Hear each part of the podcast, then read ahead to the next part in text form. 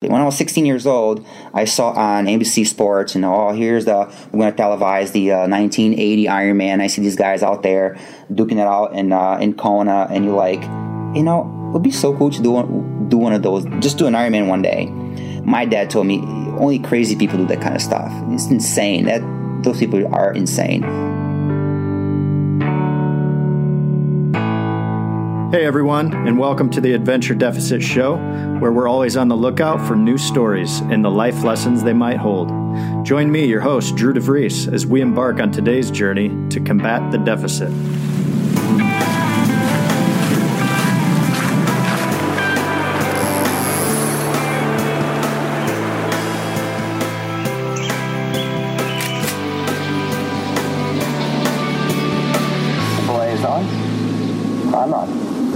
You doing, Adventure Deficit community? Today we've got AD Rosa with us. AD comes from Brazil. He's got a really unique story. Um, he's been here in West Michigan since the 80s and has been uh, calling West Michigan home since then. Primarily going to talk to us today about um, his love for triathlon. AD is uh, is an eight-time Ironman finisher. One of those being in Kona he has over 400 triathlon finishes under his belt. Um, he owns a company called Gravitas, which makes uh, custom fit orthotics for a variety of different disciplines. Um, and he just loves helping people get back on their feet. Um, he's also an avid archer and uh, has several um, patents on uh, on products that uh, go hand in hand with the archery industry. Um, and he's going to tell us a little bit about uh, all of that. AD, how are you doing today? Good, Drew. Um, nice to have a sunny day here in Michigan, for sure. Yeah. Rare sight. So thanks for having me. We, uh, yeah, we're, we're really excited to hear your story. Um, I can't wait to get into some of the early childhood stuff. Um, Brazil sounds like, man, the last uh, of its type as far as um, some of the uh, some of the unique characteristics that make up the topography. Um, tell us a little bit about what it was like to grow up in Brazil, and uh, just shine a little bit of light on the early AD story for us. Well, Brazil is a beautiful country. I mean, you're talking about anything from you know um, unspoiled uh, beaches along the ocean, uh, all the way into the rainforest and areas where very few humans have even entered and um, I feel very um, um, honored to uh, spend um, almost 18 years of my life uh, growing up in Brazil, um, and a very vivid um, childhood. my family used to camp along the uh, the basin of the Amazon there, uh, on one of the rivers that uh, dumps into the Amazon. And for a whole month of July, we uh, we camped in the wild and not too many people can say, "Hey, I I shot fish with the bow and arrow with the, with the local Indians. I um, and I caught enormous fish, um, up to 300 pound catfish, uh, you know, in the rivers of Brazil. Uh, it's it's a very unique uh, for a city kid uh, living in the city of two million people. Um, that month of July meant everything to me. Just getting away from um, the everyday life, and my, my folks were very busy professionals. My mom was um, uh, at the time a high school teacher, and uh, my dad was um, a dentist. Uh, so you can just imagine uh, getting the whole family away from town, camping, fishing, hunting for a month. Uh, and it was talk about the entire family, uh, 25 to 30 of us, grandparents, uncles, cousins you, you, mentioned two million people. What city were you uh, were you born in? Goiânia is uh, the city where I was born. It's the capital of the state of Goiás, which uh, is also the same state where the capital Brazil is located. I'm only like a hour and a half, hour forty five from the capital Brazil, Brasilia. It's a very large town, primarily uh, interesting town because it's mostly farming and textiles. But um, believe it or not, it's a Nashville country music city of Brazil. I mean, all the country stars in South America oh, usually really? go there to uh, uh, learn their ropes and uh, move up in the ranks of uh, of the music talent. So uh, it's a very unique city. Uh, a lot of fun, um, a lot of fun things to do around there because you have anywhere from streams, lakes, mountains, hiking, mountain biking. Very active community, but um, the where we camped near the, Amazon jungle was a good ten hours away. So it's quite a hike to get there. Oh wow! So you know, uh, it's a good car. We would caravan three, four cars, you know, with everything we needed for for a month, and so that was a, a very large part of my uh, my upbringing. How many years did that go on? For 18 years. Oh, I was one year old by the time when my parents took me to the river the first time. That's fantastic. So whose uh, whose idea was this? My grand my grandfather from my mother's side um, had this tradition um, going on long before I was born with his his, his brothers. Uh, my grandfather being um, a very busy businessman with uh, with six grocery stores, uh, several farms, like I mentioned before, um, anything from grain to beef cattle. Um, that was his decompression to get away from the city, get away from everything, and just taking the whole family with him, uh, fishing, hunting for a whole month. And um, an interesting story is that um, I think I was about probably around uh, seven or eight years old. Uh, we used to trade. Uh, it doesn't seem very uh, a very good trade, but uh, we trade alcohol, sugar, flour with the local Indians that had their reservations, the native um, Amazon Indians, for in exchange for guiding us to the best fishing spots, best hunting spots and uh, somewhere along the way, and near one of the tribes, um, my parents, my grandparents used to buy artifacts from from those local Indians. And one of them was a small longbow for a child with uh, several different tips. Uh, one of them had a fishing tip, and I couldn't hit anything. You know, watching those those young um, natives shoot their bow and arrow just second nature, even at two years old. And I tried really hard. I, you know, I'll, I'll get occasional frog fish, uh, nothing major. But archery was um, introduced to me very early on, and I was fascinated. I could shoot that bow all summer long, and that was all I did. I cannot wait to hear more about uh, how life progressed for you. Ad, what uh, what did high school look like? Very early on, I was interested in, in the science um, um, side of the educational process, uh, medical science, and and so I think that the fear of either working on the farm the rest of my life running a grocery store uh, for the family or following my father's footstep as a surgeon or as, as a physician. I think it scared me a little bit, so I came up with the idea hey, I think I want to become an exchange student. I want to get away from here. Okay, so for your senior year, you actually was, jumped on a plane, right? And uh, lived with with a host family. I'm assuming, right? Three host families, yeah, and okay. um, in the Grand Haven uh, area, Grand Haven, Spring Lake, Ferrysburg. How did that adjustment go? Going from uh, a more of a preparatory background, where it sounds like Brazil's got got everything pretty well dialed for prepping it's, students. It's strict and it's very structured. Yeah. Uh, Talk about that a little. Bit. The bit. educational system in Brazil is pretty much. I mean, we go to school a lot. I mean, sometimes six days a week. It's um, long days. Coming from the structure I was used to, uh, you know, school, swim, um, do sports, and then it was was so wrapped up around the uh, the academics. And then I come over here, it's the sports there wasn't a huge priority in Brazil. The academics were. Coming to America, it's like, oh, they pay a lot of attention to sports, a lot, and it's part of everything, including archery, swimming, running. I mean, all the stuff that I liked. So, for me, it was an adjustment. I spoke. Um, basic English when I first came to America. When you study in Brazil, you learn, you know, we always learn one one extra language, sometimes two. I took basic Spanish and um, and English, but when you come over here, wait, where's the bathroom? I'm hungry. I'm thirsty. You know, my name is. Nice to meet you. I mean, it's very basic uh, communication skills. So the first six months were tough mm. um, to adapt to the language. The culture wasn't a huge um, change because the Brazilian culture is very close to our culture. It's very Americanized. Pizza Hut, McDonald's, Burger King, I mean, they're everywhere. So we're very much in tune with the American culture. In America, everything is open. I mean, there was no gates, no fences. You just come in and uh, and I had a lot of fun, especially Grand Haven. And gosh, on, on the shores of Lake Michigan, and um, and um, made a lot of long, lifelong friends. You know, in high school, and uh, but it was a um, uh, an experience learning the language, um, being part of uh, you know the the swim club and, and, the track club and the archery club. Cool. So I mean, those things are really um, enticing to me. Yeah. And um, and then I just couldn't get enough of it.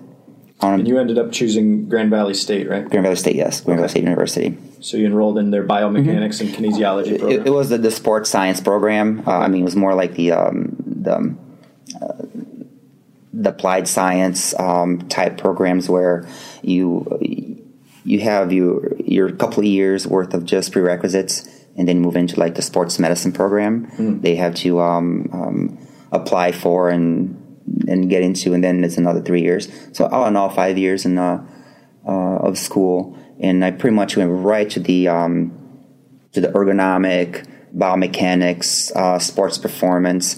I had no idea what I was going to do with, with, that degree. It's just that I, re- I was really interested in um, in the sports science um, world and and being very heavily involved in uh, in in um, in sports. Um, for me, it just was a natural transition. Mm. Um, but um, through college, um, I was just working part time at a at a factory unloading trucks, you know, and um, it was an instance there where I got hurt. Um, I was unloading this big A frame with thousands of pounds of glass and uh, pulling off the back of a truck onto a ramp, and the other guy trying to slow down the A frame on the wheels at the top lost a little bit of his control. The thing was spinning around. I'm trying to stop it, and that thing pinched me up against the wall, up against a, a storage rack, and you know, you, just, you feel something funny. You know, you get your lower back slammed up against um, uh, a metal rack, and you're like, God, something's not right. You know, you start to get sick of your stomach, start not not feel right. So yeah. Uh, a few days later, with after the, I got the X-rays and the bone scan, I had fracture in my lower back in two se- uh, segments, and and at the time, you know, I was doing just you know martial arts. I was doing um, um just running to get in shape, and uh, I was competing pretty heavily in uh, in kickboxing tournaments, and and my doctor said, uh, with your back injury right now, you're going to be on this brace, and you can't do this, you can't do that, and contact sports is out of question for at least a year. And I'm like, I'm going out of my mind. What am I going to do? You know, I, that's my outlet. They said that was not going to be an option because I was one kick away from being paralyzed because things could shift. Bone fragments could go into my spinal cord and I could be pretty much paralyzed.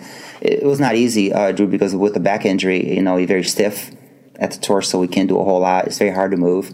And my doctor would choose something a little easier, you know, uh, maybe non non contact sport like pick up running or biking or something and obviously, you know, uh, when I had this triathlon that happened just uh, um, near where I lived, I took an interest and uh, it was coming up in a few months.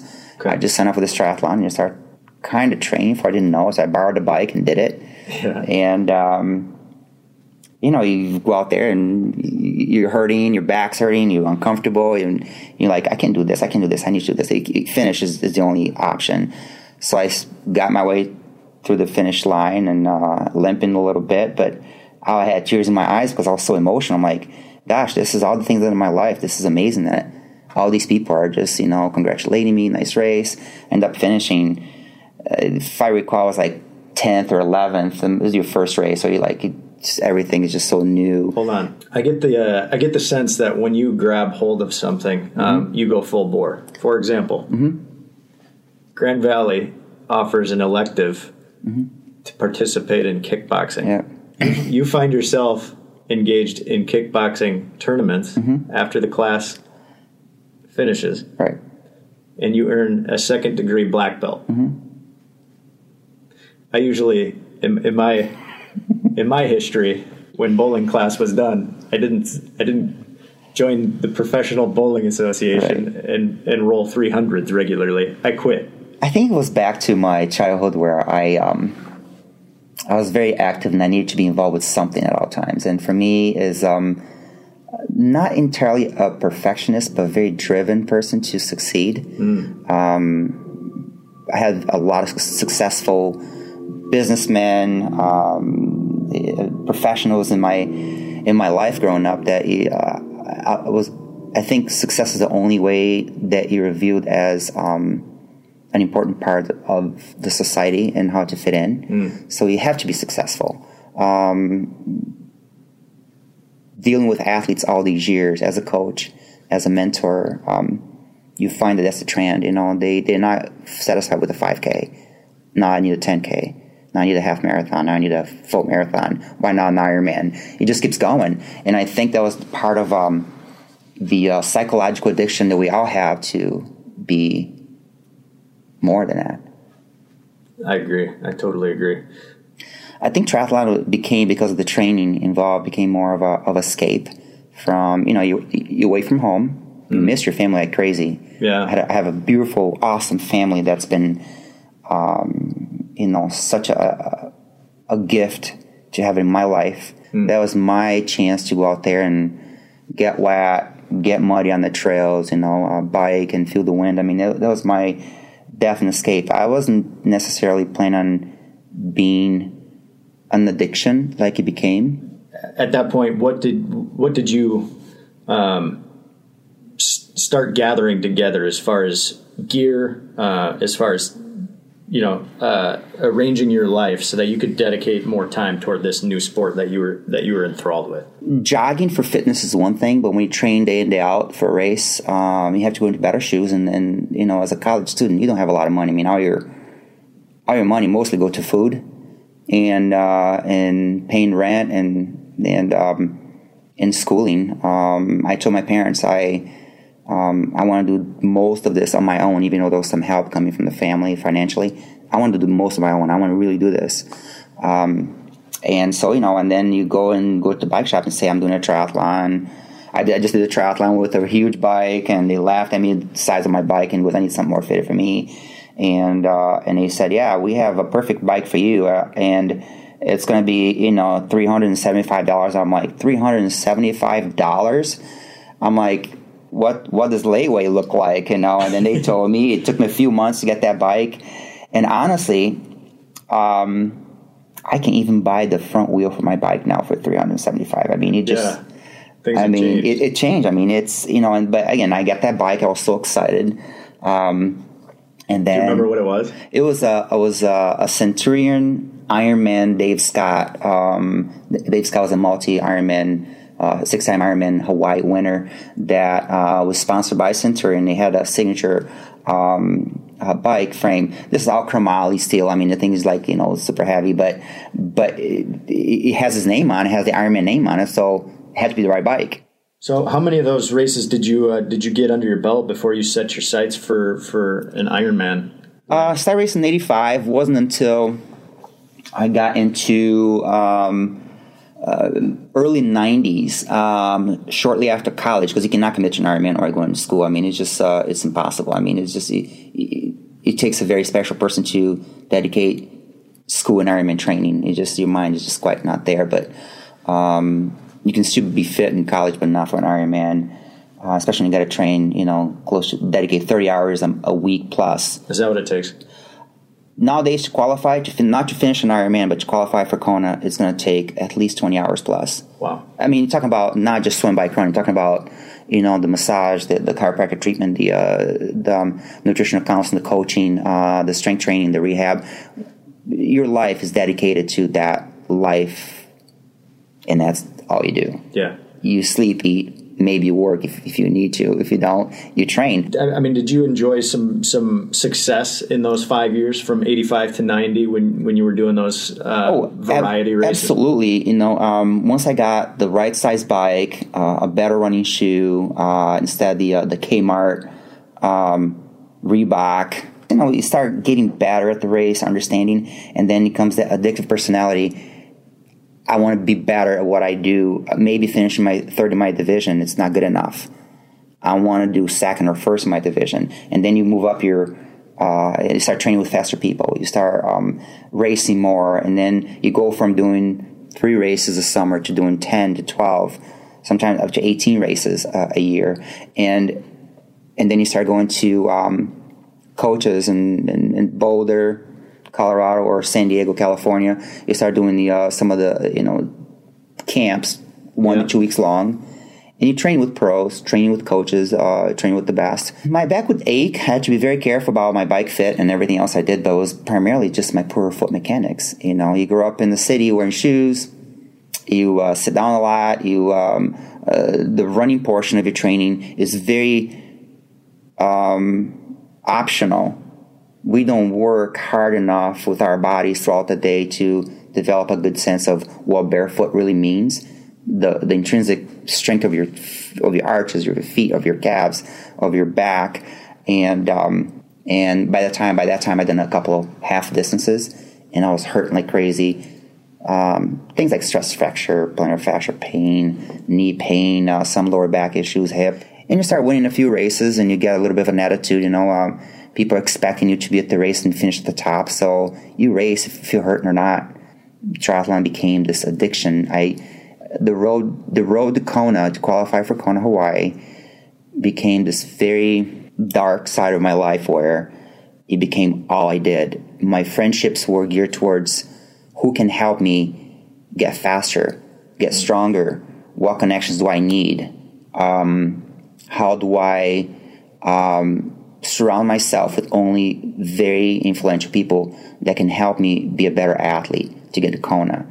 In the process um, of that whole um, going to Kona, trying to, uh, we should call the uh, uh, road to Kona um, process of qualifying for Hawaii. It was very tough. I mean, you had to do longer, if not an Ironman race, you had to do a half Ironman uh, distance, and you had to finish right at the top, top two, top three. Very few spots going to uh, to Hawaii.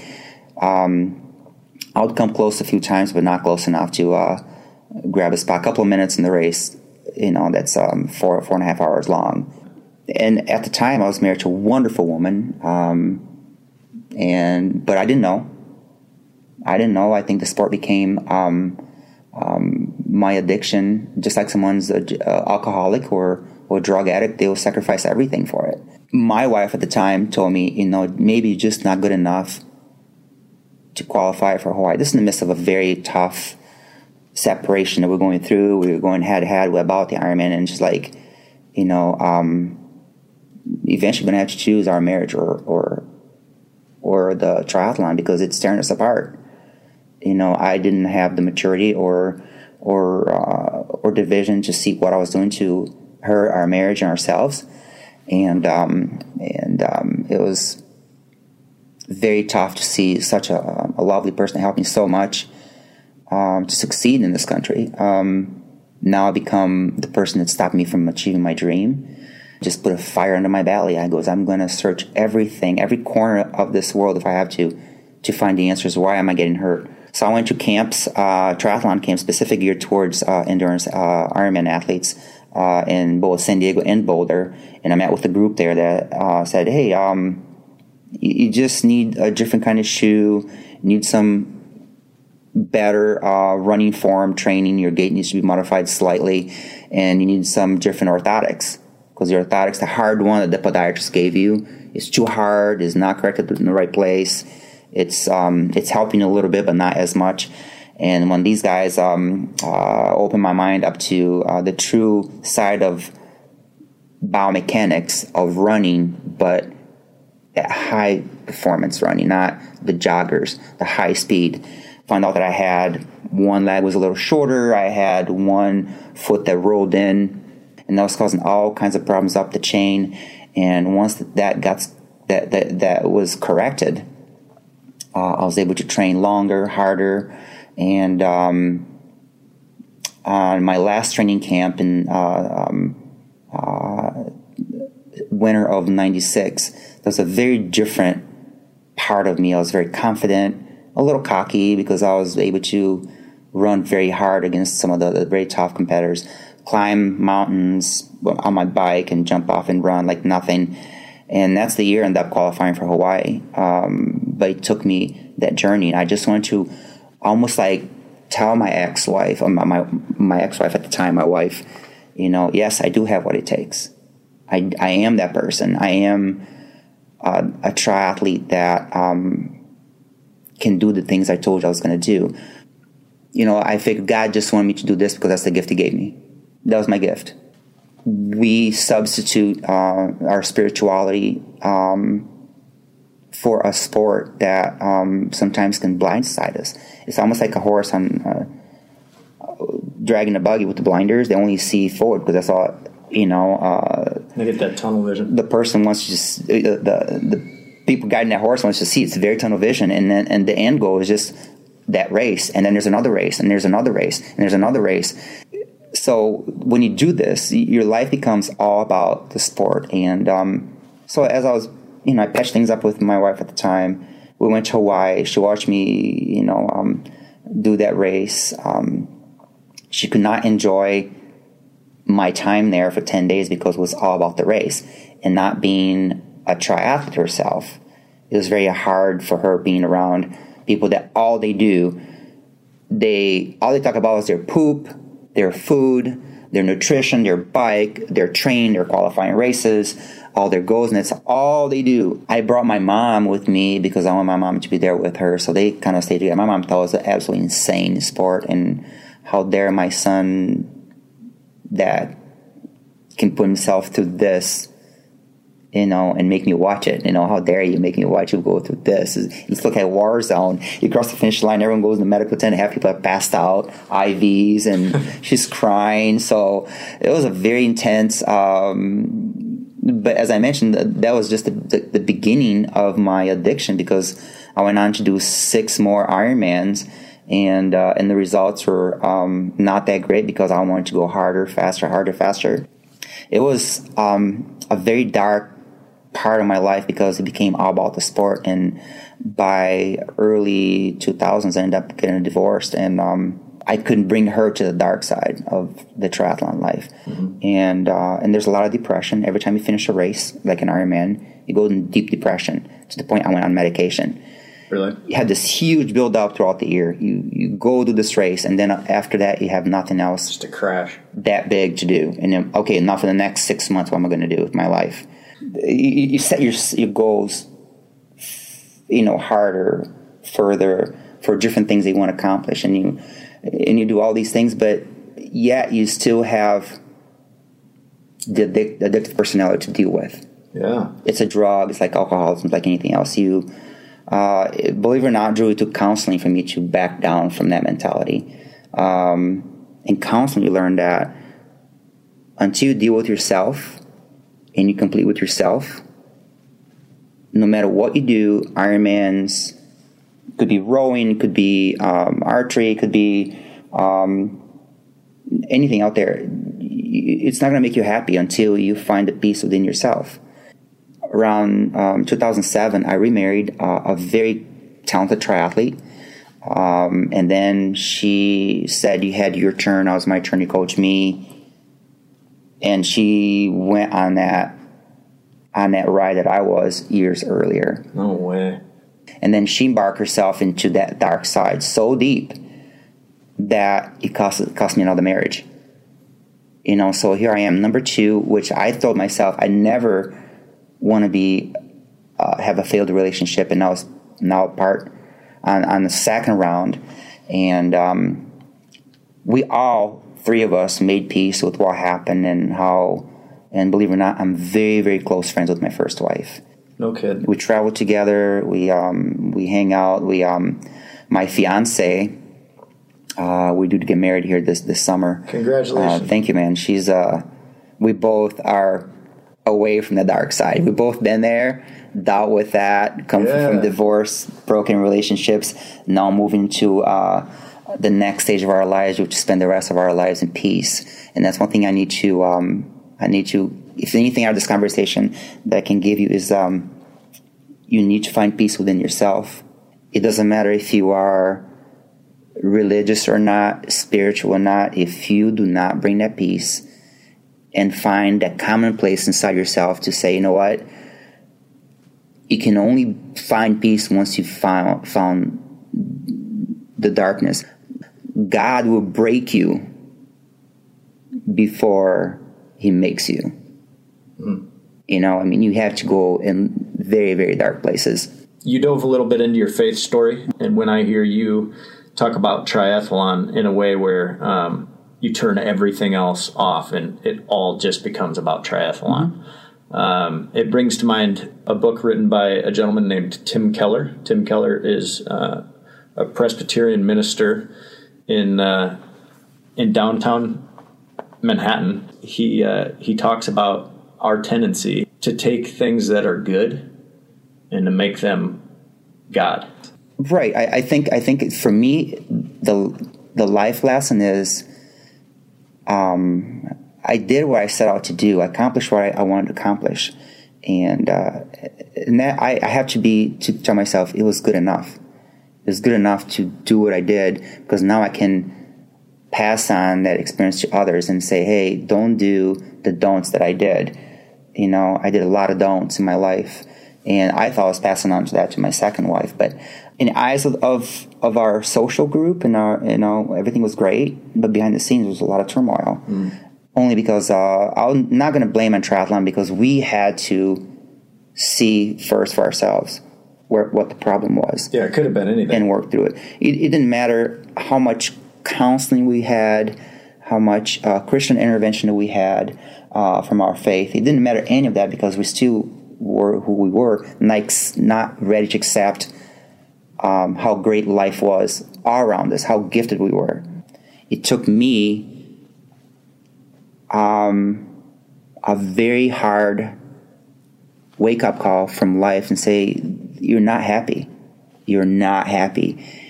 Uh, started a very small company, uh, making one third of the money I used to make. Uh, sold my 4,000 square foot home, bought a thousand square foot home for again for a quarter of the price of my house and um, met this beautiful, intelligent woman, learning from her. For her, the racing, it's not about racing. The training is not about training. It's about living in peace with you, others. And she's very big into hiking. And she took me to do my first 14er this past year. And you right. know what, Drew? Um, one thing I did, I got to the top of the mountain. It was nice enough out there. I took my shoes off and just put my bare foot on the ground. Yeah. That's when you really feel it. You feel pretty connected. Oh, the energy of the earth is humming like a bell, and just it just like singing to you. just sings under your feet. And you, once you decompress to that point, it all comes back into you. Like, why didn't I experience this twenty years ago? Maybe I wasn't ready. Hi everyone, this is your host Drew DeVries. Hey, if you've been with us for a while, I just want to say thanks for tuning in again. If it's your first time listening, then I'd like to extend a warm welcome to the Adventure Deficit community. We're happy to have you with us, and it's our goal for you to glean a little bit of entertainment, education, and inspiration from today's story. Hey, after today's episode, please visit our website, www.adventuredeficit.com, where you'll find several ways to get involved. Today's episode will be featured on the main slider, Scroll down from there and click any previous episodes for access and show notes.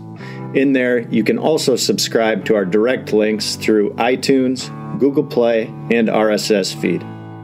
We're passionate about Adventure Deficit, and we're committed to delivering even more adventure stories and life lessons in 2018. We're also expanding our reach with product reviews, videos, and live events as well, but we can't do this without your financial support. You can help us out by subscribing, sharing, or even buying a t shirt, which are available on the website for $20. If you're one of our listeners who might be interested in advertising with us, please go ahead and get in touch under the Connect tab. Thanks again for listening and enjoy the rest of the show. All right, so walk us through um, some some rapid fire answers to some some questions that I've got. Um, most common injury that you see um, amongst distance athletes? Plantar fascia. Plantar fasciitis, basically a weakened part of the foot. Your muscles get really uh, weak from wearing shoes all the time, not going barefoot enough. You're not able to spread your toes.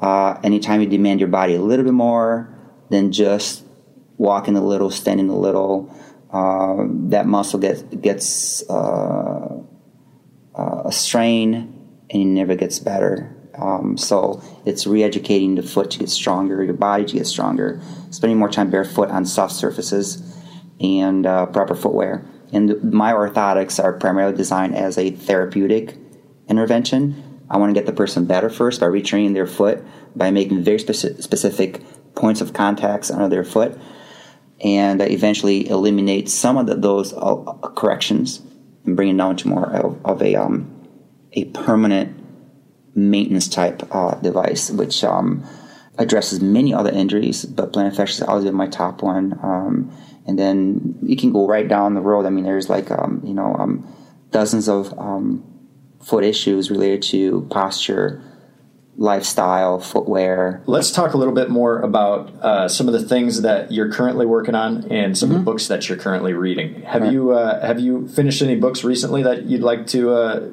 to make mention of? The last book I read was not long ago was the uh, the Enigma of the Incas. Very advanced for their time. I mean, you're talking about you know um, um, you know 800 AD. I mean, that's uh, you know uh, goes back a couple thousand years, and they had amazing um, networks of roads uh, from mountains to the ocean, back for trades into the jungle. Um, amazing um, agriculture, several dozens and dozens, hundreds of types of potatoes that they grew. Um, Pretty sophisticated. Very.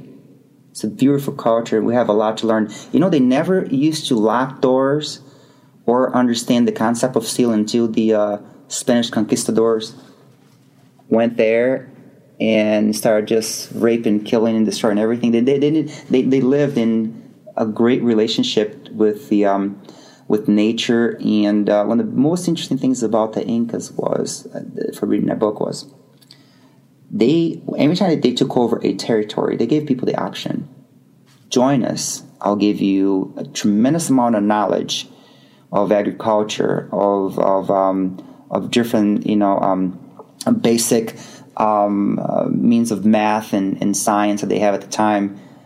If you join me and be part of my empire, you prosper. And if you don't, I'm going to kill you. But they gave the option. We're going to make you really live really good, so there'll be no famine, there'll be no no um, no worries from from other other tribes invading you. I'll protect you. I'll become one. I'm going to give you all this, if you don't, I'll kill you. So um, you die. So anyway, it was it was a very good book. I mean, that was uh, was just a while back. I'm fascinated by ancient culture, so something I cool. I um that was my my last one. But I did a lot of I, re- I have to read a lot of journals. Yeah. And uh, and upkeep my continuing education in sure. the, the medical science. So it's most of what I do. As far as uh, as far as your upbringing from Brazil, mm-hmm. um, favorite dish, what was it? Oh gosh, I have to tell you, uh, Brazilians have this most incredible barbecue.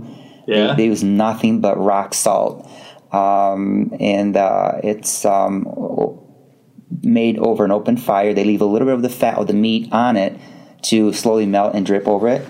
And uh, the Brazilian barbecue is world known for being absolutely incredible. I'm not a very good cook on of that type of dish because uh, my venison that I get usually is just no fat. No fat. It's just lean, but uh, it's by far the variety and the quality of uh, free range organic um, beef that they have. You spoke of some some bouts with uh, depressive mm-hmm. thoughts following um, following the abrupt end to uh, training. Mm-hmm talk a little bit about that and uh, give us a little bit of insight as to to what brought you out of those moments. Um, combination of things there. Um, you know, we all have different issues. Like, I'm not where I am with, with my profession. I'm not achieving these these goals, financial, whatever you're going to have, and um, you go through all these emotions, all, all these emotions uh, through training, through not being able to be financially successful, to not uh, to train for this Ironman, and then you, you, do that race. You build up six to eight months all about that one race at the end of the year, usually in the fall. You do the Ironman, and then you, you, you go home. Try to find different things uh, to do um, counseling, uh, meditation. Um, sometimes I walk into a um, there was this, this tiny little church from where I work. They're just down the road. I go there in the middle of the day and just sit there for lunchtime for an hour, just there, just for the quiet for things to stop moving around me. You know, we talked about religion um, earlier. You can ask God all you want for answers, but if you're not willing to listen or accept it, it's going to go right down the tubes every single time. Have you ever noticed that anytime you, you, you really need something, you ask for it, sometimes somehow it comes to you in the weirdest times?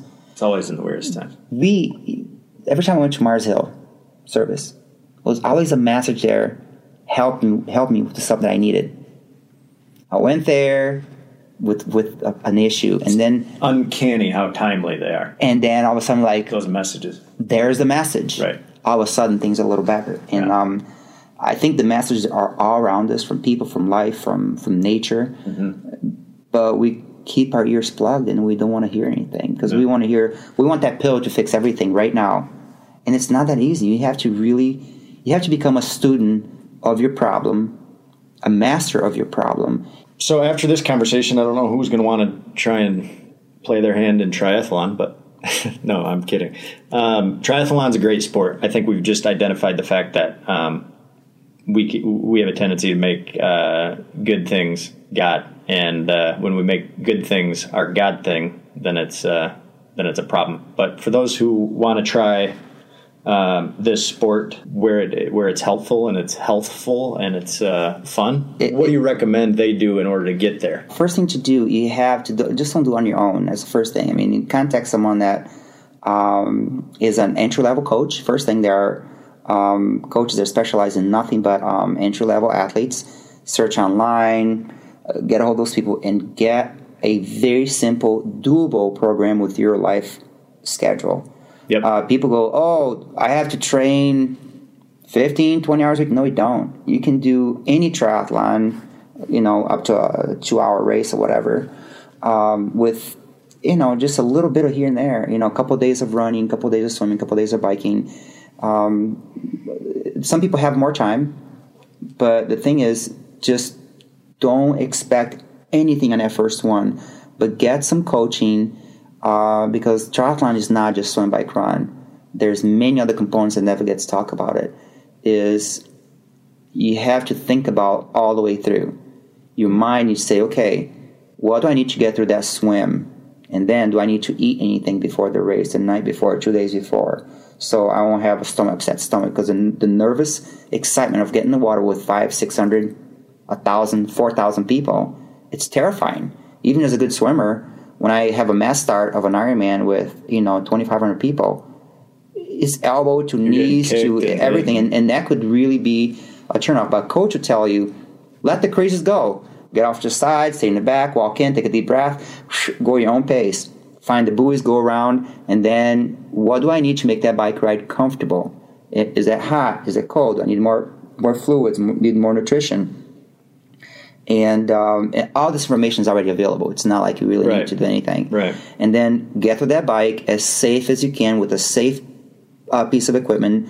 Uh, look by at, at, a bike shop. Make sure your tire's not going to blow, not going to wipe out around the corners, mm-hmm. and uh, make sure you have very safe tires, helmet, and uh, and you hydrating. No matter what the, the distance or the temperatures, don't you, you must need those electrolytes, and then. Um, take your time making that transition from the bike to the run. Just take your time. Get off that bike, and uh, if you need to, put some Vaseline on your feet so you won't get blisters, or or pay attention to your needs. As long as you ask, "What do I need right now to get over this first event?" You usually come up with answers if you do your homework.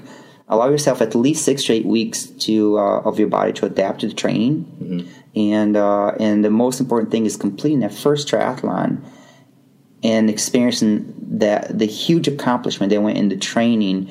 So having group swims, open water swims, having group bike rides, having group runs, join the local um, groups just to do once or two or three times a week in the group. You can learn so much from every group of triathlon of every corner of this country have different levels. Entry level, most people will be so willing just say, hey, looks like you're new at this. You know, um, your bike needs a little adjusting. You know, spin a little more. Don't push the big gears. I noticed you didn't drink at all. Drink a little more. Mm. They see walking, you see faces bright red. It goes, well, wear a hat. Dump some water on your on your head. Carry a uh, water pack with you. All those things are part of that learning experience. That if you're gonna do for triathlon, sign up for triathlon. Four to five, six months I had and um, and just have fun. I mean, the first thing is enjoy the, the commodity, the friendship, the people you're going to meet. You're going to meet the coolest people out there. Um, I was unfortunately not accessible to those people during those years of my life. That was I. You can even talk to me. I had headphones on. I was uh, far away from everyone. I only talked to the guys next to me because uh, our bikes were touching, and I was racing them, and was all that that that mental game going on. I missed all the fun stuff, all the other people having the blast there. People just, you know, wearing basketball shorts and high tops and, you know, cotton t-shirts and, uh, and it, it's just, those are the people that, that, um, that deserve, I think, a lot of credit. What does the word excellence mean to you? Somebody who is a top 10 finisher for a handful of big races, big spotlight type races, mm-hmm. where you're talking to world class athletes, and you're you're among them. What does the word excellence look like um, in that arena? That's not an easy answer um, because um, I never saw myself as um, a um, a really good athlete. I had an, I, I had trouble with that because I wasn't. I was always like, I win local races it gets to the big stage, you know, um, I do okay enough to podium sometimes at the national level, and um, and so I never, um, I always felt incomplete. So when it comes like to the excellence, the excellence for me is a journey. Not so much about winning races or finish on top or making, you know, several world championships. It's not to me the excellence. I think um, all that to me was just like um, bits and pieces connecting the dots to what I am today. I think to me, the excellence is that I, I learned a huge lesson from all of this. How do we find you um, if we're dealing with uh, joint pain, knee pain, hip issues? If we already uh, have embarked down that uh, that road and we're already um, doing some some distance sure. activities. Uh, how do we find you at Gravitas if we need some help? Well, AD short for Adriano. It's like a Adrian with an O at the end. Rosa R O S A. Uh, find me on Facebook uh, for both Gravitas and under my personal account. You can go to my website, uh, gravitasinsoles.com. I'm very easy to uh, uh, to access uh, for any questions, any concerns. Just just want to pick my brain about what's going on. You know, I mean, um, I'm a certified orthotist that specialize in uh, in anything from the old lady with bunions, the diabetic foot, all the way up to the very very elite athlete. In fact, I you know I work a lot with some very very famous Olympian tennis players. Cool. Um, professional triathletes at a great deal. Um, very um, I can't say their names because there's also uh, you know always a, a NDAs right or but Olympic and pro runners. Right. Well, it's not that. It's a little bit of that, but also because uh, you know uh, I, I, don't have the permission to endorse. Yep. I'm not endorsing them right now. Yep. I just they they pay for the orthotic like everyone else. They get an sure. evaluation like everyone else. So um, all levels, and uh, just keep in mind, orthotics. It's not a magic bullet. It's part of the process. Okay. Uh, with a proper designed custom orthotic comes a great deal of education what else can you do to make that happen? It's only one third of the of, of really fixing someone. They need to be in the, right shoe, and they have to have the exercise and the rehab to go with it. So that's why I, I try to promote tremendously. If you come to me just for a magic bullet from orthotic, you're not going to get it.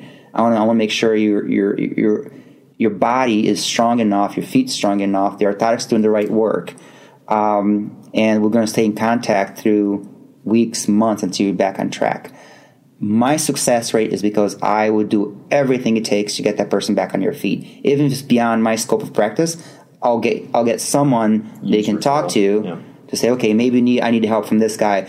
Maybe go need to go to that therapist and have some needles put in there and and release that muscle. You know, something. I mean, there's a lot of um, um, therapeutic intervention there, state of the art, that never gets talked about. All it gets talked about is medication. Cool. You know, what you put in your body, it's how you heal a lot of things. Yeah. Um, just like spirituality, you know, heals your, your soul and nutrition is the same thing. Yeah. You need to fulfill those those demands of your body if you're gonna. It doesn't have to be an athlete; it could be anyone. Yeah. I'm dealing with you know blood sugar issues, um, um, heart disease, um, you know, and a variety of different things of other um, issues, health issues. That if I cannot get you moving and using your feet, most likely the other stuff's not going to come together. Yeah. If I can get you out, outside and go on small adventures here and there Yeah. and explore a little bit and increase, elevate that bar. Go around the block. Hey, I feel great. Run around the block. Hey, I feel great. Sign up for the first 5K. Feel great. So if I cannot be part of that process, I'm I should not be practicing uh, in the in the, in the medical field scope that I do. If I'm not giving people the right advice and I'm not getting results, um, it's funny things I tell, tell a lot of my health professional friends goes that if we're not doing the right job, man, someone should call us call us on on this and say, you know what, um, you suck. You're not doing it right, so you better step up. And I mean, that's we take a lot of pride. Me and a, a group of friends that work together uh, with uh, with injury issues. A, a handful of therapists that work in town with me, and uh, we take a lot of pride. It's not even. I have even given orthotics for free because I wasn't sure if I was going to get that person ready or fixed or whatever. I say, you know what, you can't afford it. You um, you need this, and uh, you, you, your mind is it's not really understanding how this is going to help you, I tell you what, here's a free pair of orthotics, and if it works, we can talk about payment later. But Oh, right now, awesome. I want you get I want you get you on your feet going, and it works because that's the kind of service that people want. They want to trust someone, and they want that confidence, and not just some nifty product trying to make a buck. I mean, if I can make a living by being honest and upfront and being the best health professional I can, for me, that's the answer. That's yeah, I think that's pretty unanimous. That's awesome. Well, Ad, it's been uh, it's been a pleasure. Uh, we certainly appreciate you carving out some time to, to sit and communicate with the uh, the adventure deficit community um, about your incredible story. Wow, uh, you took us through all of it, man. Brazil, uh, Grand Valley, the ins and outs of, of those first two uh, marriages, triathlons, all of it, man. We covered some some cool stuff from the good book. We got uh, we got into the the goods. So Awesome, man. It was a pleasure being here, man. I'm telling you, this is fun. I um, I really enjoyed this. yeah, man, me too. I think uh, I think there will be more. Um, so man, we just we wish you the very best. Um, so excited about uh, this marriage coming up. What did you say? It was March. Uh, no, this will be July 21st. oh, in July. Okay, so this summer. Uh, I'm gonna actually gonna get married just down the road from you at on um, on the edge of the Thornapple River. Just uh, yeah, man, just down the road. Oh, that's fantastic. Well, I have a good feeling that uh, that the story from here is going to be a good story, man. And she's the one in a million. I'm telling you, this Yeah. girl is like, yeah, she's uh, she's the real deal. Pleasure getting to know you, man. You too, man. Thanks.